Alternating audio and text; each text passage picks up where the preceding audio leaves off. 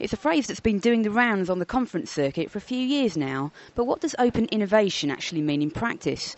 And how can food manufacturers reap the benefits? One man very well placed to shed some light on this is GSK's open innovation guru, Paul Isherwood, who joins me today at the Food and Drink Innovation Network conference on open innovation. Paul, how does open innovation actually work at GSK? Well, first of all, uh, Elaine, you're right that open innovation means a lot of things to a lot of different people. So within GSK, for us, in, simply put, it's about finding the right partners to help us achieve our goals. Now, that's an overarching statement. What I mean by that is at different stages of the development cycle, along the supply chain, finding someone who has the capabilities, has the competencies outside the organisation so that we can partner at an appropriate time with the objective of getting products to market quicker. But of course, you've got to look for a win win situation and there must be benefits uh, coming to that partner who, who, you, who you're bringing on board. In terms of how you actually structure yourself and facilitate these uh, collaborations with external partners, um, what have you learnt um, over the past few years that you've been looking at this as the best way to structure yourself as an organisation to really you know, maximise the benefits? Well, um, in nutritional healthcare, which is the food and drink arm really of GSK for Lucozade, Ribena, Horlicks, first of all, we have a good track record of our other consumer healthcare brands, being the oral healthcare, the over-the-counter products. They've had a model in place for three or four years, and one success factor of that model is the co-location of your commercial teams with the R&D teams, sitting together, generating ideas. There's a buzz. Um, it's, it's, it's corridor conversations, but really it gets things done. We have a success factor of increasing the, the, the, sales of these products significantly and getting into new geographies. So the nutritional healthcare are adopting that model as we go into uh, geographical expansion with some of our brands. So we've moved in into a, a new hub environment, all our R&D, all our commercial people uh, earlier this year. And this is now, it sets the scene for, for our targets for the future. In terms of articulating actually what you want from external partners or potential partners, one of the issues that's come up today is, is not being too vague about it. Um, I know General Mills today said that we're not looking for ideas, we're looking for solutions. So, how do you articulate what you want in a detailed way without perhaps you know giving away commercial secrets to your competitors? Yeah, yeah it, it, of course, that's the sometimes the, the problem, the, the dilemma. I think it's where you there are different levels you really want to go into here how much you're saying publicly will be very different to how much our internal scouts will be primed with when they're looking for new technologies. If we go public with something, it's got to be something quite generic and all we're trying to do is get people interested. So people will see a, a broad topic or a technology we're looking for. They will then contact us. We'll talk to them, sign a confidentiality, and then we'll share more more detail. So it would be kind of a trickle effect, you know. Um, uh, throw something out there, get people uh, hooked in, and then find the right capability to then develop that further.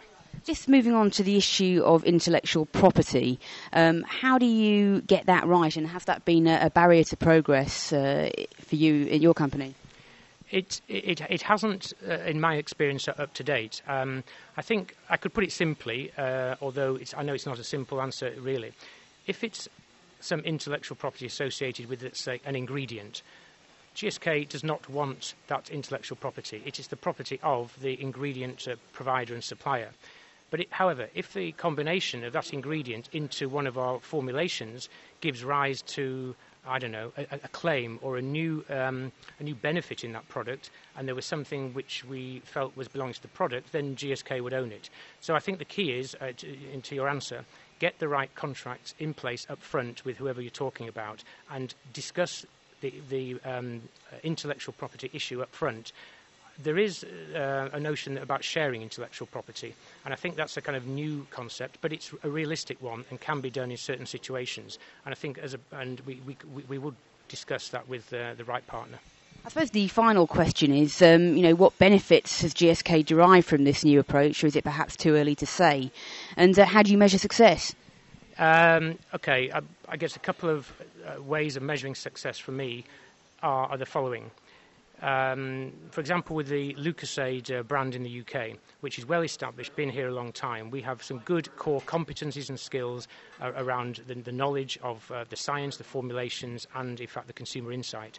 But last year, when we extended the range to launch the sports nutrition range, which included um, ready to drink liquid products, powders, gels, bars, uh, we had to deliver these products in 12 months We did not have that capability internally. So we went out and found the right partners in those particular categories and, and, and did the development work with them and the manufacturing and got those products to market. So that's my first point, the diversification of, of, of products. Second point is about speed to market. So if we're all looking to get things out there quicker, if you can partner with someone, for example, who's partly developed or got a, a claim uh, pending perhaps or has done some clinical trials, then you don't have to start at, uh, at, at, point one. So you, you, you partner with them and between you, you can get things to market quicker. I, I agree regulations can be a challenge here, but again, regulations to me are an opportunity. You know, if you can lobby them, uh, regulations, and actually help to influence, uh, influence those, I believe also you can get products out there quicker.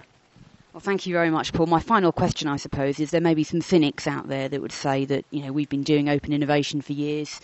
You're just calling it something new now. Would you uh, agree with that, or do you think that really is a genuine step change in the way that uh, new products are getting to market? Um, I'll answer that in two ways. First of all, um, a lot of people have been doing um, open innovation in their own way or form or shape for many years. So yes, I agree with you. Um, the fact that it's coined now as a phrase I think, I think you can look at the learnings over the last seven or eight years since that term has been used. Whereas some companies started um, speculating and using it, it's now been inbuilt into their strategy. So as companies say, this is one of our strategies, then to me that says the trickle effect now down from the larger organisations into the SMEs, down from the high-tech companies into the kind of more low-tech companies means, in my opinion, it's here to stay. Fantastic. Thank you very much, Paul. And so the message, it seems to be, is it's not easy, but it's certainly well worth it. This is Elaine Watson reporting for foodmanufacture.co.uk.